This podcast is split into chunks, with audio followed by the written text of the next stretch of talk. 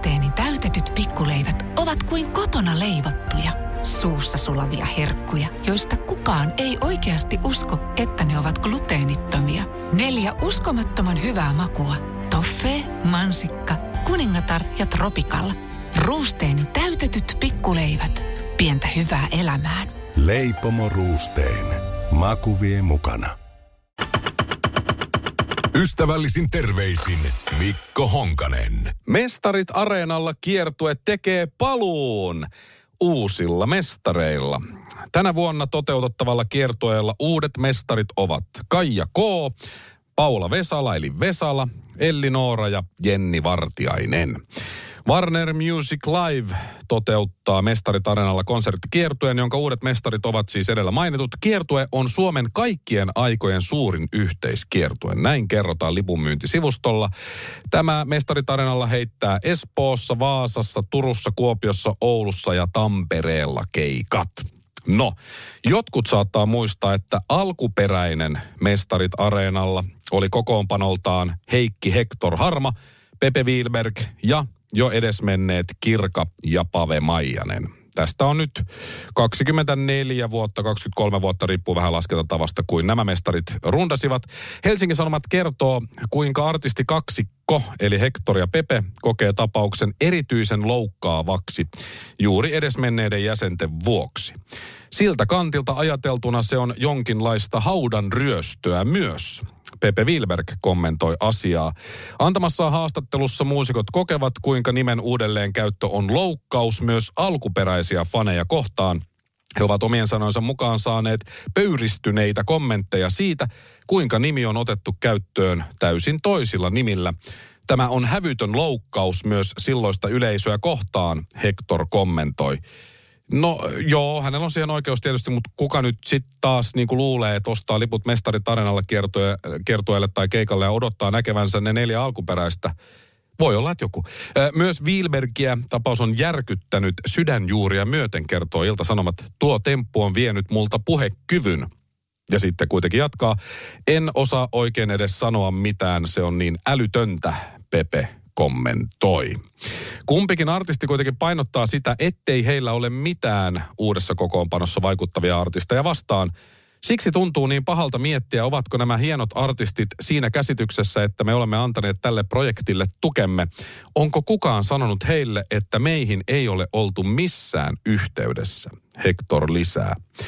Olisi ollut kyllä ihan sopivaa soittaa tai laittaa vaikka viesti, tekstiviesti Hektorille ja Pepelle, että hei tämmöinen on tulossa, että tiedoksi vaan. En mä jo peruuttaa tätä tai muuta, mutta siis tuntuu oudolta, että ei ole oltu yhteydessä, mutta siis Warner Music ei ole kuitenkaan rikkonut tapauksessa lakia, sillä Mestarit Areenalla ei ollut rekisteröity tavaramerkki, vaikka sitä on ilmeisesti vuosituhannen vaihteessa yritetty patentoida. Eli rahastustahan tässä nyt sitten ehkä pääosin kuitenkin on. Olisiko se voinut olla Mestarit Taret Areenalla? No ei ihan toimi. Tällä samalla nimellä saa ainakin huomiota, jos ei muuta. Kovin rennosti Hector ja Pepe eivät kuitenkaan asiaa ota eikä pidäkään. Mä ymmärrän heitä. Alkuperäiselle nelikolle se Mestarit oli bändi, siis bändi nimeltä Mestarit. Ja nyt varmaan tuntuu siltä, että mimmit otti tosta vaan heidän bändinsä nimen ja ratsastavat sitten sillä.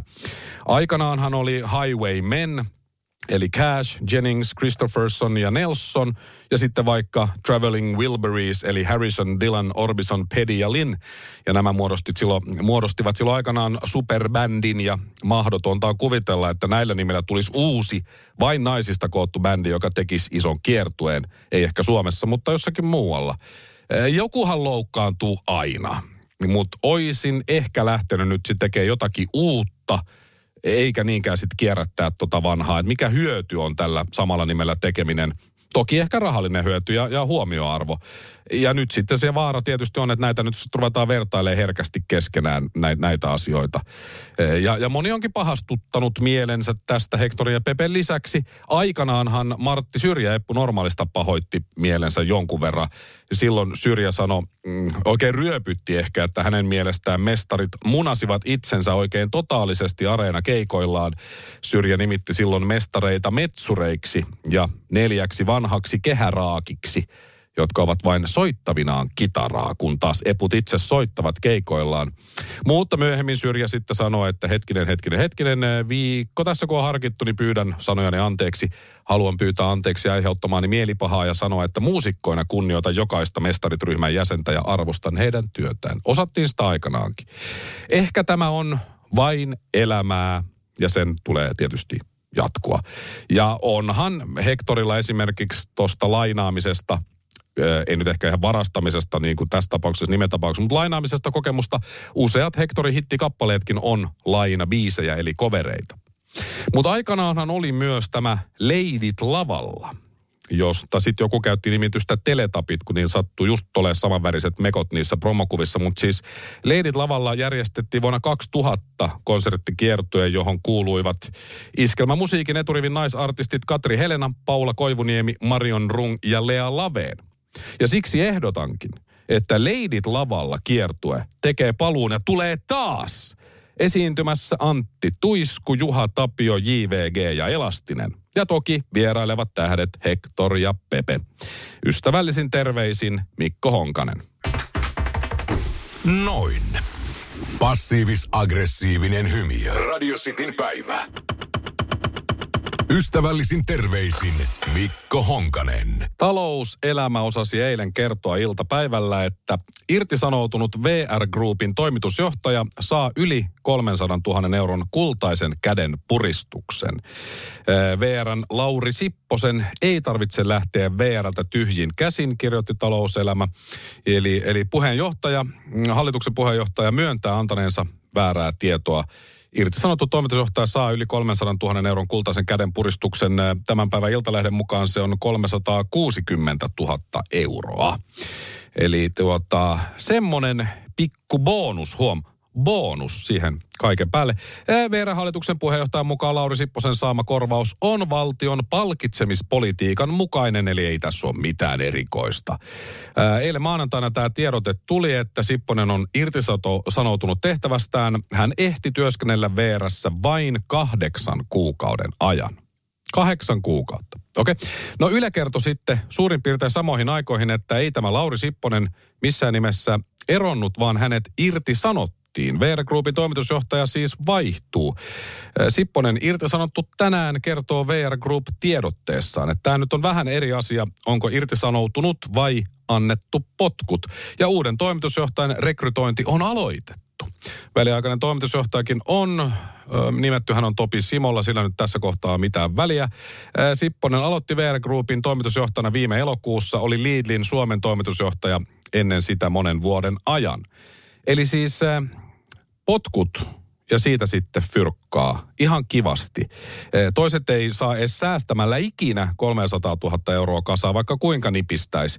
Ja sitten siinä on niin kuin kahdeksan kuukauden palkka siitä, että tulee 360 tonnia bonuksena johtajalle. Ja tietysti täytyy muistaa, että siinä on sitä palkkaakin tullut kuitenkin se kahdeksan kuukauden ajan, että se on se 360 tonnia, vaan semmoinen läksiäislahja.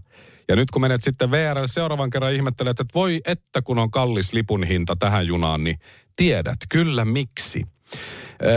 Se on erikoista. Onko se väärin vai ei? Ilmeisesti ei, kun tämä on tämmöinen palkitsemispolitiikka ihan normaalia. Että siis valtion monopolifirmojen johtajat, hän ei ole ainoa tämä Sipponen, niin saa tällaisia bonuksia.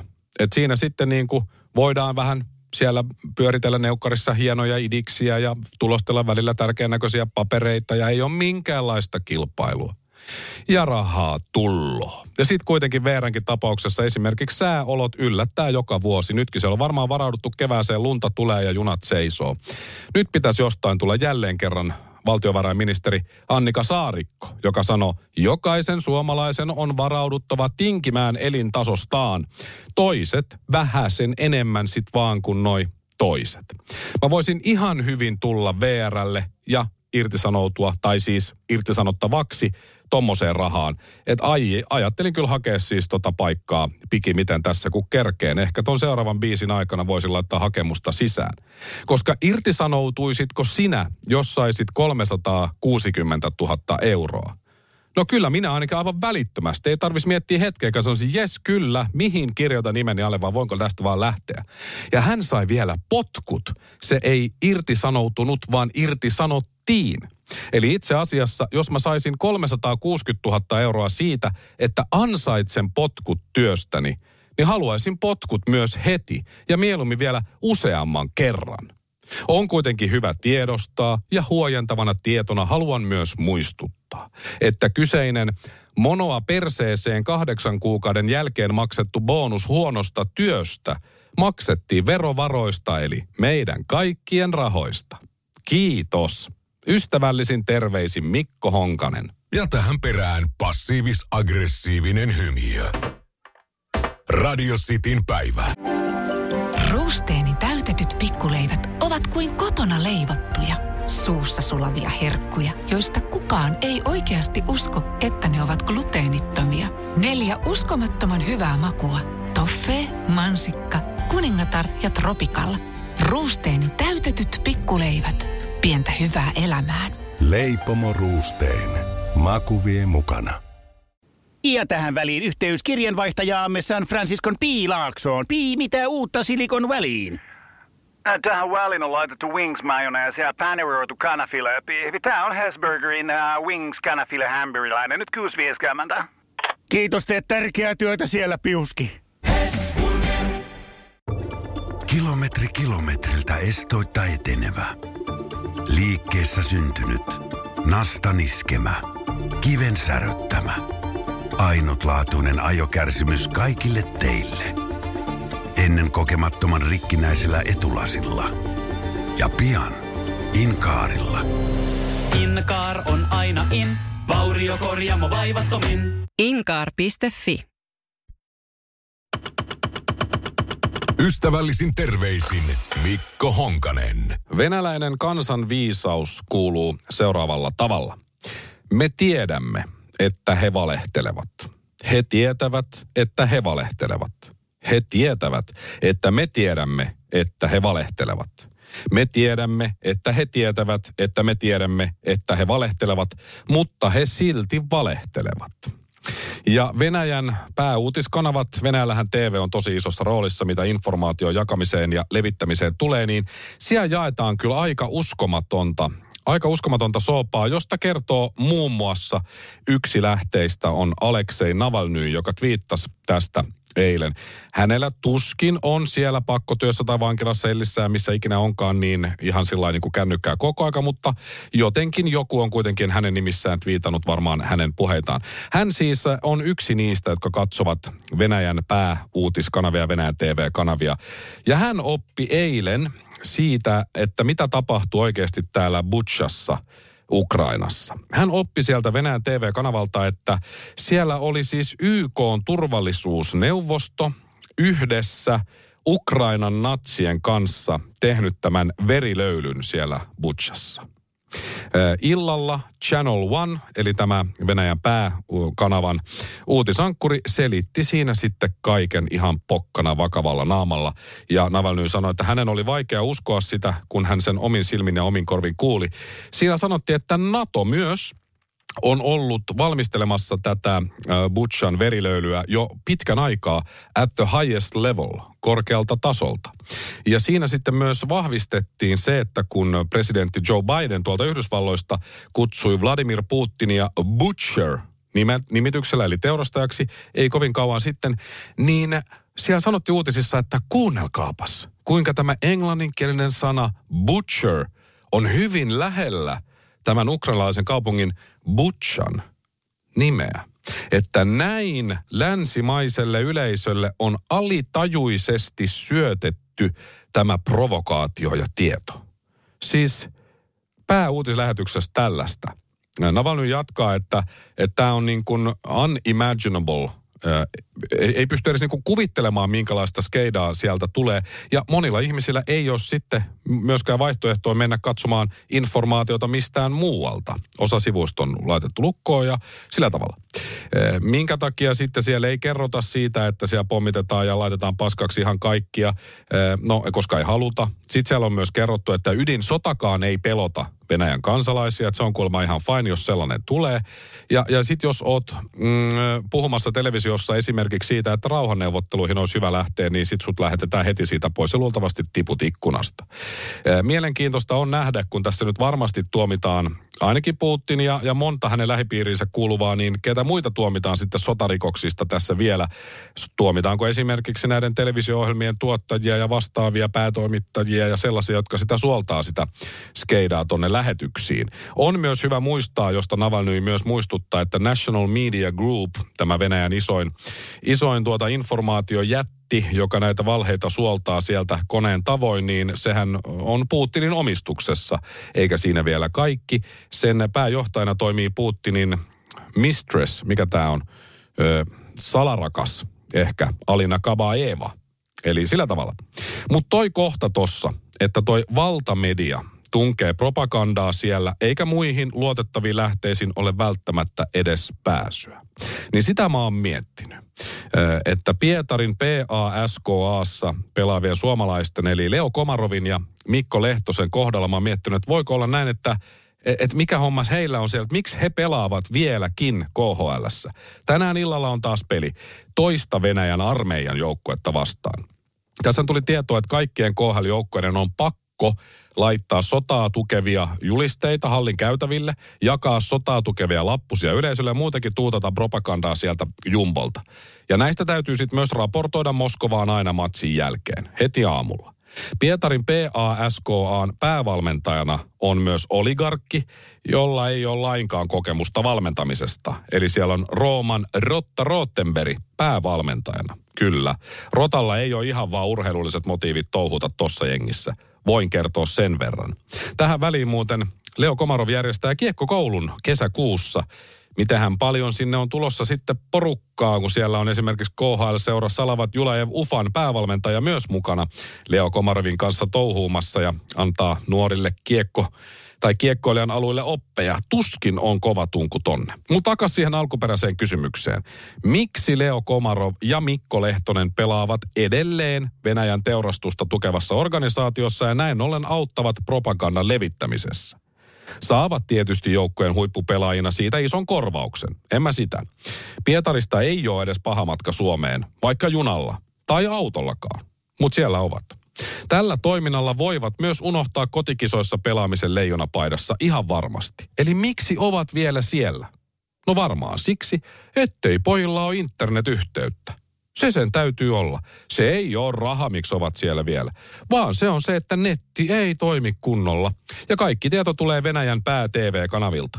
Ei tässä mitään kato. Ai, NATO tappo viattomia ihmisiä Ukrainassa natsien kanssa. Eiköhän pelata sen kunniaksi tänään hieno peli, hei. Ystävällisin terveisin Mikko Honkanen. Mä laitan tähän loppuun passiivis-aggressiivisen hymiön. Radio Cityn päivä. Ystävällisin terveisin Mikko Honkanen. Tänään Radio Cityn päivässä puhutaan taas Venäjää.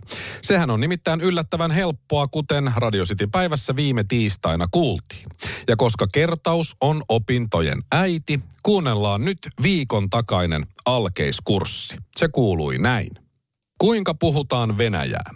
Venäjää puhutaan seuraavalla tavalla. Otetaan malliksi tässä Sergei Lavrov, joka on Venäjän federaation ulkoministeri. Hän sanoi juuri, suhde Kiinaan, Venäjän suhde siis, on vahvempi kuin koskaan. Samaan aikaan, kun Kiinassa tehdään erilaisia pakotteita ja boikotteja ja painetaan jarrua, ettei näytettäisi niin paljon Venäjän kaverilta. Esimerkiksi tuommoinen puolen miljardin dollarin investointi kaasuasioihin Venäjän kanssa, se on nyt laitettu jäihin. Niin tarkoittaa siis sitä, että kun Venäjäksi sanotaan suhde Kiinaan on vahvempi kuin koskaan, se täytyy kääntää täysin päinvastoin.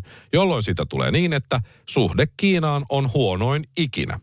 Lisää esimerkkejä Venäjän kielestä ja Venäjän puhumisesta – Lavrov on kertonut myös, että hän ei koe, että Venäjä on eristetty. Kuolema paljon kavereita löytyy maailman ympäri. Tarkoittaa siis sitä, että Venäjä on eristetty, meillä ei ole enää kavereita. Tämä on siis yllättävän helppo. Venäjä ilmoitti tässä myös, että he ovat saavuttaneet ensimmäisen vaiheen tavoitteistaan Ukrainassa. Jos se tavoite oli ottaa oikein kunnolla turpaan, niin sittenhän se onnistui hienosti, mutta jotenkin musta tuntuu, että se ei ollut. Kaikki vaan pitää kääntää päinvastoin, niin Venäjän puhuminen se olisi yllättävän helppoa. Esimerkkejä tästä viime ajoilta.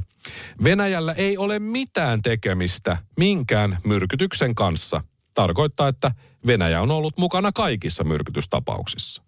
Venäjällä yksikään urheilija ei ole käyttänyt dopingia. Tarkoittaa, että kaikki venäläiset urheilijat ovat käyttäneet dopingia. Venäjä ei ampunut Mainilassa ensin. Venäjä ampui Mainilan laukaukset. Venäläinen perseen suristin surisee ja mahtuu perseeseen. Tarkoittaa, että venäläinen perseen suristin ei surise eikä mahdu perseeseen. Tältä kuulosti siis se alkeiskurssi, mutta tällä oppitunnilla siirrymme venäjän kielen alkeissa osaan kaksi. Ja kuten oppikirjoista huomaatte, aiheena on tänään ajankohtaisuus. Aloitetaanpas. Venäjän presidentin tiedottaja Dmitri Peskov kiistää tiedot, joiden mukaan Venäjä haluaisi tappaa Ukrainan presidentin Volodymyr Zelenskin. Sama venäjäksi, toistakaapa perässä. Venäjän presidentin tiedottaja Dmitri Peskov on antanut tiedon, jonka mukaan Venäjä haluaa tappaa Ukrainan presidentin Volodymyr Zelenskin. Hienoa. Peskov sanoi myös, että olemme varmoja, että erikoisoperaatio ei ollut virhe. Ja tämähän tietysti tarkoittaa, että olemme varmoja, että erikoisoperaatio oli virhe. Ja sitten lisää. USA asetti äsken sanktioita Sperbankkia ja Alfa-Bankkia vastaan. Venäläisiä pankkeja siis. Myös Putinin tyttäret pääsevät tälle listalle. Venäjän Sperbankista kommentoidaan, että asetetuilla sanktioilla ei ole minkäänlaista vaikutusta heidän toimintaansa. Ja sitten sama Venäjäksi. Asetetuilla sanktioilla on valtavat haittavaikutukset Sperbankin toimintaan. Venäjä kertoi myös, että he ovat nyt maksaneet velkansa ruplissa. No maksuhan ei onnistunut, eli tämä tarkoittaa sitä, että Venäjä ei ole voinut maksaa velkojaan mitenkään. Ja lisäksi Venäjän keskuspankki kertoi, että kryptorahaa tai kryptoraha ei ole tehokas keino kiertää sanktioita. Tämä on hyvin mielenkiintoista, eli kryptoraha siis on tehokas keino kiertää sanktioita. Mä oon kuullut sellaista huhua, että joku hakkeri olisi ryöstänyt 50 miljoonaa dollaria kryptoina Venäjältä. Tätä ei ole vielä vahvistettu, mutta näin sitä Venäjää sitten puhutaan. Ja eilen Venäjältä tuli tieto, että Vladimir Zhirinovski on kuollut. Hänenhän ilmoitettiin olevan kuollut jo joitain viikkoja sitten, mutta nyt tämä tieto pitää ilmeisesti paikkansa. Oho, ainakin Yle kertoo, että näin tosiaan on. No aiheeseen liittyen Vladimir Zhirinovski oli Venäjän liberaalidemokraattien puheenjohtaja, siis puolueen puheenjohtaja. Ja vaikka nimessä on sana liberaali ja demokraatti, niin kukaan ei voi väittää, että puolue edusti liberalismia tai demokratiaa. Eli toistakaa perässä. Liberaalidemokraatti on venäjäksi, ei lainkaan liberaali eikä missään nimessä demokraatti. Näin. Kiitos, voitte mennä nyt ja venäjän kielen alkeet osa kolme pidetään varmasti pian. Ystävällisin terveisin Mikko Honkanen. Noin. Passiivis-aggressiivinen hymy. Radio Cityn päivä. Ruusteeni täytetyt pikkuleivät ovat kuin kotona leivottuja, suussa sulavia herkkuja, joista kukaan ei oikeasti usko, että ne ovat gluteenittomia. Neljä uskomattoman hyvää makua – Toffee, mansikka, kuningatar ja tropikalla. Ruusteeni täytetyt pikkuleivät. Pientä hyvää elämään. Leipomo Ruusteen. Maku vie mukana. Ja tähän väliin yhteys kirjanvaihtajaamme San Franciscon Piilaaksoon. Pii, mitä uutta Silikon väliin? Äh, Tähän väliin on laitettu wings mayonnaise ja paneroitu kanafila. Tämä on Hesburgerin uh, wings kanafila hamburilainen. Nyt kuusi vieskäämäntä. Kiitos, teet tärkeää työtä siellä, Piuski.